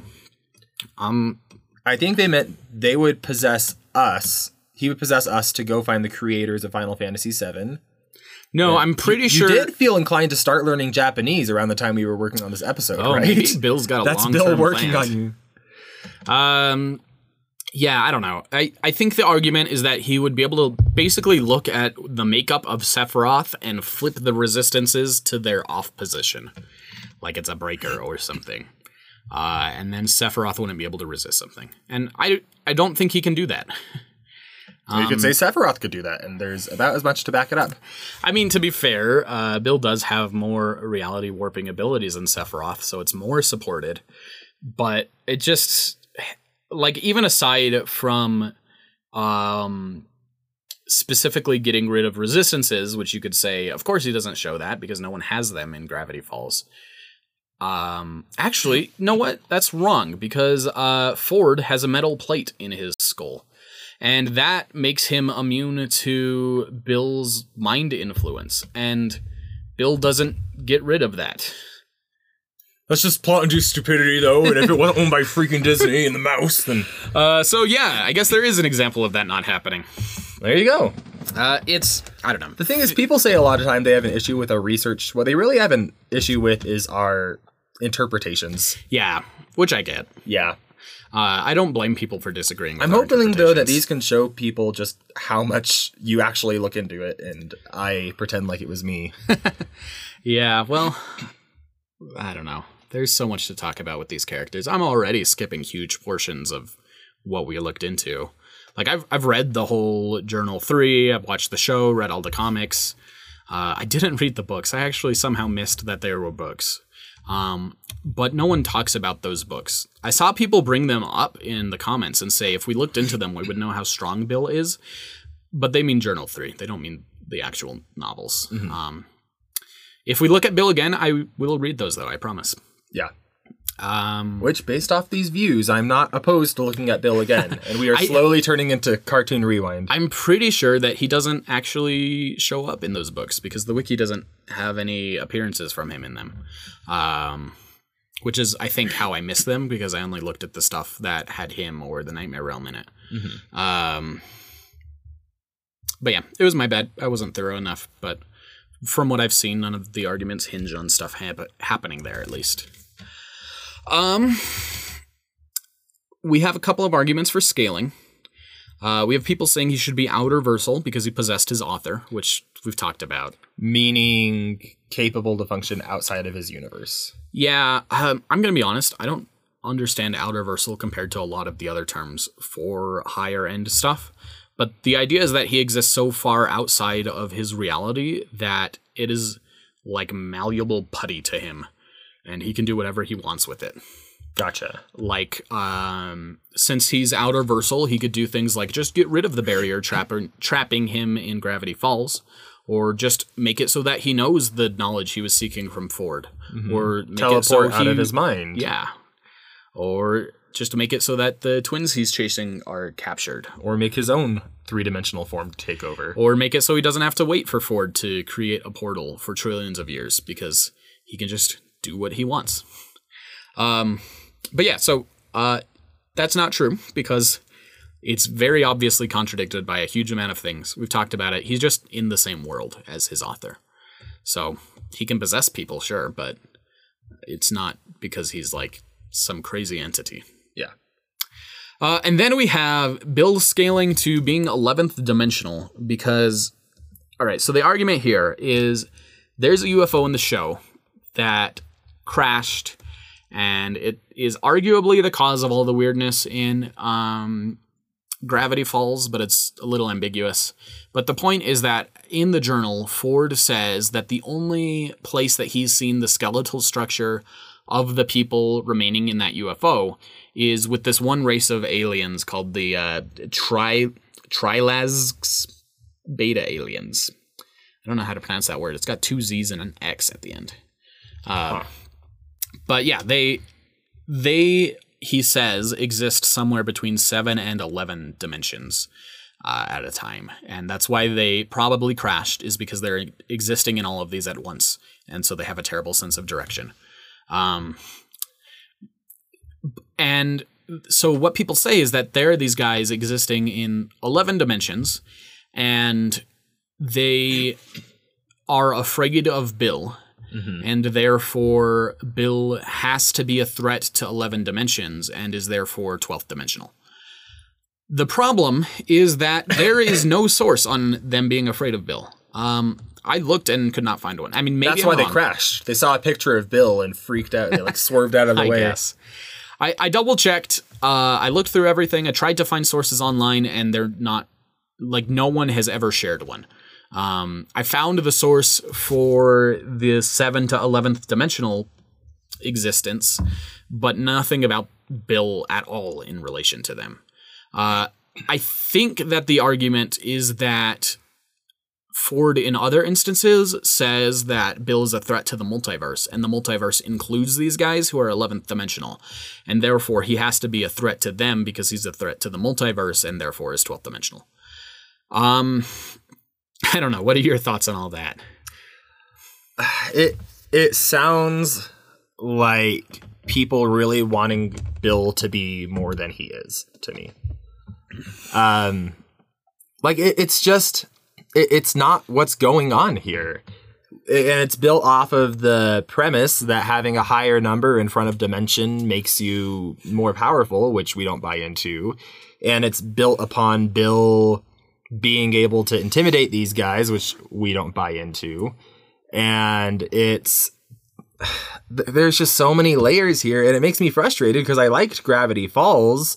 It was a perfectly fine show and I, I feel like this changes changes the show for the sake of having a stronger bill in a versus argument. Like i don't know. Th- th- this stuff gets me going whether it's um whether it's Bill Cipher or another character entirely, just the bar for versus battles gets raised higher and higher to but by characters who are all interpreted, in my opinion, too generously in things that don't hold up. And then in order to have your character be stronger, you need to add like very weak arguments for 11th dimension or 12th dimension Bill. And it just it detracts from the story and it detracts from the character and what made them interesting. And And I think it makes it that's all Like- I have to say about that. not like you can't animate a battle with an 11th dimensional being and make that fun because nothing that he ever showed in the show would be relevant. Well, people will say that's why they didn't show it, but he's still that. Yeah, I guess. There's a lot of problems even with the argument. um, beyond our normal interpretations. Like these aliens died from the crash in the third dimension.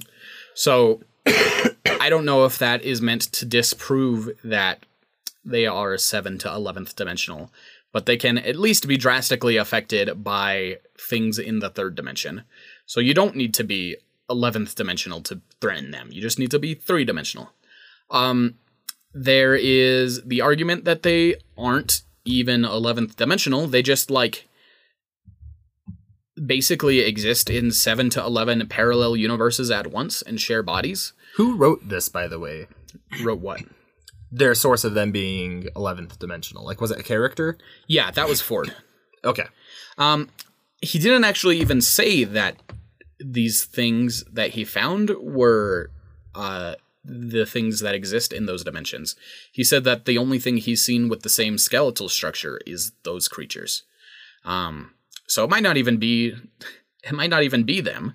Uh, I don't know. It's just a lot of issues. You don't need to like like even if the universe was afraid of Bill or he was a threat to the universe or multiverse, um, it doesn't actually mean that he could destroy the entire multiverse at a whim. Like he was trapped for like a trillion years in That's the nightmare Yeah. realm. That's I mean that's longer than our universe has been around by a huge margin. Um and like in all of that time, he didn't destroy other dimensions. He didn't destroy other universes. He might have been a threat to them, but it's under the context of him breaking into their dimension and getting free reign. It's not like he's this universal I, uh, that's going to have a different context. It's not like he's this unconditional threat to everything. It's that under very specific circumstances, he can threaten a reality. And if he is left unchecked, those circumstances will eventually happen and he'll be let loose. Yeah. Um, In my opinion, I think that dimensions make much more sense to interpret as location rather than power. Um, I agree. And, and I think that, that's, that's something you do with versus battles is you bring people to the same location to have them battle. Yeah. Um, I mean, if someone was legitimately represented in multiple dimensions, um, we would include that. Yeah. Um, I don't know how we could include that, but we'd find a way. Um, and it's just that it's almost always contradicted. Uh, there are very rarely characters who are presented in a believable way that they exist in more than one dimension. A good example is Lovecraftian horrors. Yeah, that's what I was thinking. They are basically the prime example for existing in other dimensions, higher dimensions, because the whole concept is that you don't see their whole being. They never look the same. They're always changing because what you see is basically a plane intersecting with them, and it's and they exist on such a higher dimension that even like sometimes even just thinking about them is going to ruin your brain. Not that that's something that would always happen with something like that. Lovecraft is so cool. It really is. We should do uh, Cthulhu versus a Mind Flayer sometime. Don't you feel like having a Lovecraftian character in a versus battle would kind of defeat the purpose of a Lovecraftian character? I do think that they don't work super well when they are able to be fought. Versus a mind flayer? They look the same.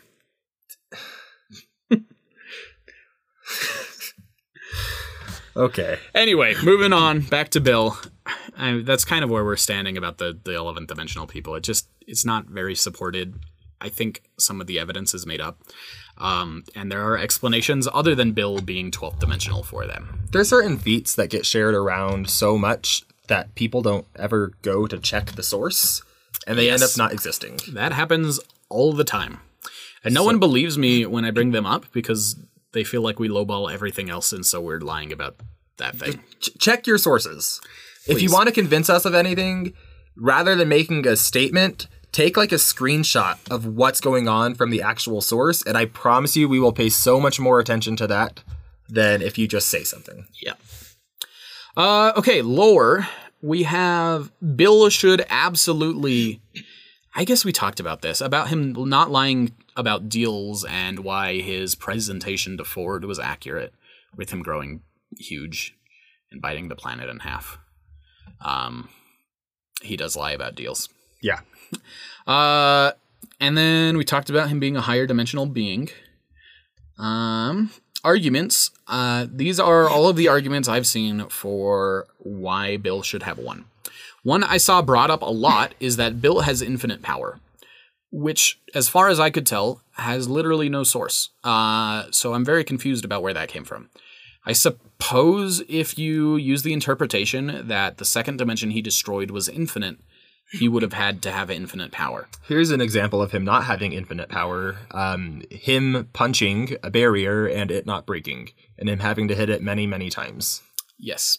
Or him hitting the uh the treehouse thing and it not being destroyed. Treehouse. I guess that was the mystery shack. If Meg. power is infinite, can you hold back on it? No. That's it will always be infinite. Which is why basically no characters get infinite power in our series because we like under I don't want to say we understand infinity. That sounds condescending. That but does. we we treat That's like the most condescending. Like I didn't we mean understand infinity No. over here at the Smash bracket. Not what I meant. I mean that we treat infinity as actually being infinite. Um, and so you can't reduce infinity. It is always infinity. Um, and so like if a character ever has showings where they are measurably less than infinite, they can't have infinite power. It's just not possible. Um, People I know for a fact are going to say, but there's different kinds of infinite. Like there's levels of infinity. There are, and it, it- the only way that it makes sense, the only way that you could say this character demonstrated a feat of infinite power and it didn't have infinite destructive effects is by saying there's a higher level of infinity and the thing that they hit had a durability that was a higher level of infinity. But in that case, it would do absolutely nothing. So the options are with infinite power, you either destroy everything you hit in one hit, or you can't do any damage to something because it operates at a higher level of infinity than you. There's no other options. Yeah. Um, so it's problematic, but also not backed up yeah. Bill. Um, yeah.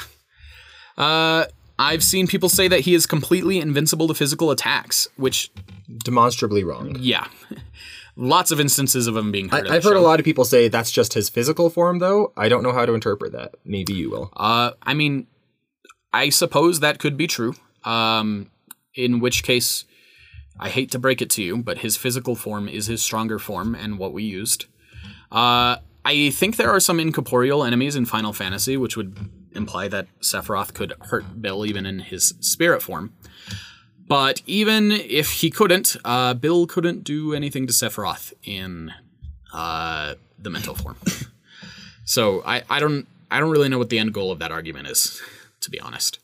Uh, I've seen people say that he could regenerate infinitely, which we've talked about. Even if that's true, um, it would take too long to matter in our series. He also had to pray for help to come back when he was being destroyed. Yeah. Um, so there, there's definitely definitely limits to that. Uh, I saw one person argue to get back into dimensional stuff that Bill's 3D form that we see is actually just his shadow, and that his true self is a 4D self. So anything done to his 3D self wouldn't matter because he's actually in 4D, and Sephiroth could only hurt his shadow Why did they argue that? because we have shadows that are two dimensional, and so a fourth dimensional being would have a three dimensional shadow. Peter And Pan. So therefore, Bill is fourth dimensional. They, uh, they didn't have a lot that. of connecting arguments there. Um, It sounds like a lot of these are just. I really wanted Bill to win, and Yeah, I mean, some of them tie together. Like you could say, so tying this back to the Weirdmageddon portal thing, you could say that Bill exists at least on four dimensions, and therefore, because he exists on that, it has to be his shadow because he can't be there in three dimensions. Even if we accepted that Bill was fourth dimensional, though, that's not how Gravity Falls works. Uh, he would be intersecting with the third dimension on a third dimensional plane, and Sephiroth could still affect him there, just like it was shown to happen with Ford, right. Which I really love that that scene exists. Me too. Um, Bill is galaxy level because he can offer someone a galaxy. And to that, You I can have, buy a star online. It has just about as much weight as those offers. That is true. That is true. I was about to offer you a galaxy to prove how strong I was. Do you think you can buy galaxies online? I guess I wouldn't be surprised. Like, do you think he has a license for these offers? We should start selling galaxies to people. Actually, that's pretty cool merch. Who's gonna stop us? Bill? The galaxy. Patrol. Actually, Bill might stop us. I would be up for. I don't want to meet Bill. Actually, that would be terrible. Uh, but yeah, um, I suppose I don't know. Even if even if we treat that offer as legitimate, what does it mean to offer someone their own galaxy? Like, there's no context to to what he's actually offering there. I could claim to be the ruler of the Milky Way galaxy, and like no one would stop me. Muhammad Ali's gotten pretty close to saying stuff like that before. He would be fun to do in a versus battle debate. Yeah. Uh, you should scale them to statements. But yeah, anyway, it just there's no, there's Someone too much ambiguity there to use. Someone did. It, it wasn't Muhammad Ali. It was a Seth the Programmer video with Bruce Lee versus Mike I Tyson. It's like Mike Tyson could actually stop an oncoming truck with his fists. I don't remember exactly what he said. That was an interesting video. Uh, so Bill can. Oh, actually, you brought this one up about him being able to remove Seph's immunities. Um, Bill's hacks are way stronger than what Sephiroth has resisted, so it would bypass his resistances. So the general sentiment of this, I agree with, in that I feel like you could bypass resistances or immunities, but Bill hasn't demonstrated anything greater than what Sephiroth has endured. Um, Final Fantasy's crazy. it really is. Like it gets kind of hard to compare some of these things. Like how do you compare which transmutation is greater, turning into a frog or turning into a tapestry? Um, It's just by, by nature of being a JRPG, it starts with like, oh no, our town is in trouble and these people are th- those rapscallions. You s- stop them, you. And then later on, it's oh no, this guy's threatening all of existence and is God. Like, yeah, RPGs get crazy. Um, but yeah, I don't know. There, I I agree with the sentiment, and if Bill had demonstrated to be like measurably more powerful than what Sephiroth has resisted in any way, we would have let that bypass the resistance. abilities like that are also hard to measure to say what's more than Right. something else. which is part of the problem. When it's vague, we just can't say that. That did remind me of an argument that I had seen come up, which is uh, Bill Cipher could have just uh, transformed the supernova into something else. um, Which, if you want to talk about hacks being on a greater level, first off, it's faster than he'd be able to react to from what he's shown. But second off, way more than anything we've ever seen him affect in a single go. yeah, I guess potentially though. And then Sephiroth just stabs him. Yeah, he he's definitely a lot of people I saw bring up that it's really lame that Sephiroth wins with Supernova because that's the only thing that ever matters for Sephiroth. But Except he won without Sephiroth or without Supernova. Oh yeah, So- people think we used Supernova in Mewtwo versus Sephiroth, and I don't blame them. Um, but we didn't. Was, I guess there was the meteor. that was Meteor. Um, but yeah, he didn't need Supernova. Didn't need a pocket dimension. He could, I think, just rush him and stab him right from the get go. If he wanted to, he wouldn't do that. Yeah. Uh, Bill says that he controls space, matter, and time itself after killing Time Baby. He does say that and has never demonstrated it. So, like, We've seen him control limited amounts of space, matter, and time. yeah, but, he can't not like, how people rewind time. He stops time, but it doesn't matter because Sephiroth's immune to that.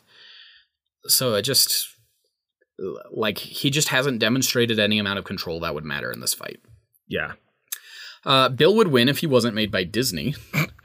I could, I could believe it. That's Bill could win if he was a different character. Right. It's just I, I don't know. I've seen a lot of people argue for what I like to call hypothetical Bill, which is Bill, but if everything in the show was different. And I agree that if everything in the show was different, he would be much stronger. Um, but we're not looking at hypothetical Bill. Yeah. So I don't I don't know what to say. That's a concept that I think comes up or comes up a lot in versus debating from uh or with a couple different I've seen a lot of characters. characters where people say that they are way stronger than they ever showed, and they definitely could be strong if they wanted to. They just don't. And I, which is an argument you can make at. for Sephiroth, who also never really shows you his limits. yeah. Aside from dying from getting stabbed, but like he never. Well, tries. even that, there are statements that that wasn't his limits. It's just that he got caught off guard. yeah, Uh, let's see. Bill could just teleport to another dimension when Sephiroth used Supernova. no, we can't. He cannot control. He cannot travel himself through dimensions. Sephiroth is only immune to magic, and Bill doesn't use that. We talked about that. Um, it's the same word for different things. Yep. Um, and we would just be getting too into the weeds. I also don't think anything he does. Like, who's to say the magic isn't warping reality with magic? I don't know. It's weird. Uh, we talked about Bill destroying his home dimension. Uh, and we talked about the quantum destabilizer being like a special weakness. Um, Bill would be much more powerful if he had been successful in the show and had the time to grow to his full power. I I agree. Yeah. Unfortunately, that's not what happened. So That's not the character. that is hypothetical Bill again. Hypothetical Bill. Uh, and then we have Bill's an extreme genius who could outsmart anyone, and we underplayed his intelligence. So yes, Bill is really freaking smart. Um, I think we maybe like we probably underplayed his intelligence, I guess, but he's Intelligence also and strategy are different. yeah, too. he's also regularly outsmarted by like children and regular people. he would be all of them in trivia though. Yeah, that's true. Um, also, Sephiroth is like insanely smart as well, and actually uses that in combat. He's- Yeah. I mean, he makes a lot of dumb decisions, like not killing people right away and being killed by Cloud over and over again for some reason, because he just keeps getting surprised. You know, if he didn't do that though, he'd be much stronger. I want shocked Pikachu version of Sephiroth. The what do you mean? We got the shocked Pikachu meme where he's just surprised. Oh yeah, with that still frame. yeah. Yeah. We need something like that for Sephiroth whenever he dies. Um. Oh, I do see. Or there is one more thing I've seen up a couple times, which is supernova is just an illusion, so it wouldn't kill Bill. Yes, Um, that is a very, very common argument online by people who have casually consumed the media. And I believed that when I was only going off of Final Fantasy VII. And then you realize there's like a billion official sources confirming that supernova is like an actual thing that happens. Um, so unfortunately, it is not an illusion. I think they use the illusion interpretation in his death battle appearance, which is probably where a decent amount of people are getting it. I that sounds familiar in one. Uh, it's just I don't know. Like I agree that there's a lot of stuff that hints that it could be an illusion, and if it weren't for the other sources, that's probably how we would use we would rule it because it just is nonsensical. Um, but there are explanations for why it's nonsensical. He's teleporting them to another dimension. He's attacking that dimension. That's why he can reuse Still it. stupid. It is still stupid, but like it's explained and it's it's clearly something that is actually physically happening. Unfortunately. Yeah. But yeah, that is that is all we have on Bill. Um I was initially attend- intending to go through both fighters, but uh, then I realized that the only thing that people brought up was stuff about Bill, and also that this has taken forever already. Yeah, we're at an hour forty minutes, hour fifty minutes, something like that. So, um, I don't think that there's too much to go over with Sephiroth in comparison. yeah, the only points of contention I saw brought up were what you said that uh, supernova could be an illusion, and then a few points about uh, Sephiroth tanking supernova, which could be that maybe he's just immune to his own magic, so it shouldn't be durability, and maybe it is just uh, like he projects an illusion of himself there. Um, I've seen people expand on that further, saying it can't kill Cloud or his party. So, um, so you shouldn't like give it the real value of its yeah, it, Effect. it's worth uh, like 15 sixteenths cl- of a Cloud. Yeah. Um. On. I don't know. I I get where people are coming from. I'm honestly still a little undecided on it myself. You see it destroy planets, like just shoot through it, and it's clear it's doing crazy stuff. Yeah, but it also like slows down weird, and it's really weird that Sephiroth is just completely unaffected by it. But it's also the only time we see him actually just tank it is when he is safer Sephiroth. And it's the only safer Sephiroth feat that we have, except the comparisons where you could say that this has to be the strongest Sephiroth because it's like the last form you fight. So I don't know. I, I don't a question like it's I saw outlier. about Sephiroth on our Mewtwo video is would he be able to get into safer Sephiroth form within a battle? Honestly, I have no idea. There's no context about safer Sephiroth at all. That's a Um, similar argument I see with like hypersonic or things that require a ritual. Like Well, it's just hard I to mean, know. there are details about how hypersonic happens. At I least. gotta stop talking about with Sonic. you do with safer Sephiroth. It's literally like you go to this place and it's like we're gonna fight Sephiroth now, and then you fight Jenova, Jenova Synthesis, and then after you beat that, it like fades to black and then fades in with Bizarro Sephiroth. And then after you beat that, it fades to black and then it fades in with safer Sephiroth. And there's no dialogue or explanation for anything, ever. It's not clarified in any additional sources. So it just is a thing that happens with no context or explanation. So maybe it's something he can only access in very specific situations. Maybe it's something he could do whenever he wants. It might actually not even be Sephiroth. It might just be like things that he summons, but we assume it is because it's his name. So it, it's weird. It's frustrating. And that's why we don't use it in the animation much. Also, it looks stupid. It looks so bad. Uh, I've seen some uh, updated renders of it though that like fans have made, and that looks pretty cool. Oh, really? So it'll probably look better whenever the remake gets to that point in 12 years. Hopefully. anyway, anything else for Bill versus Sephiroth? I think we've cut or touched on about everything I've seen. There's a lot that we could get into with Sephiroth if we wanted to go over all his feats, but I feel like people are generally happy with where we have him um, and have less problems there. And I figure that if people want us to do a deep dive on Sephiroth, we should do that as a different video. Yeah, this most of the concerns, like you said, were with Bill. Yeah. So I think what we'll do with this series is deep dives into one character, how they interact in the battle, or maybe just arguments about a battle in general instead of We a specific kind of take character. it, yeah, like uh, video by video or podcast by podcast. But yeah, I guess uh, let us know if there's another character you want us to dive into, if you want us to do Sephiroth. If not, we will probably do this again uh, for characters when we talk about Greninja versus Diddy Kong, Mhm. which is coming up next. Yep. All right. Well, then, we will see you all Yeah, later. thank you guys for watching or listening wherever you're at. Not exactly sure where we're going to post this, um, I think we're going to try and have it as a podcast on all major podcast platforms. and I'll probably upload it, it uh, upload it to the YouTube channel for Smash Bracket Crew. Uh, I do know that it helps a lot with podcasts if you can go like leave a review, especially on iTunes, since apparently they're the only podcast platform that matters. Um, Um, which Bill, by the way, can possess all of you to make you go leave a positive review for this. Um, yes, please go leave a positive review, five stars, or Bill will steal into your reality from all of the triangles in your house and possess you. oh my gosh. What counts as a triangle? Does a square count as two triangles? I think a square is four triangles, oh, wait. depending on how you divide it. I guess they're kind of right. Anyway, um, yeah, thank you all for listening. This has been going on for a while, but it was a lot of fun, and I hope it kind of gives you a better insight into how our brains work and the behind the scenes of this. If there's uh, any other topics you want us to cover in this format, let us know as well. And we'll see you in the next one. Bye.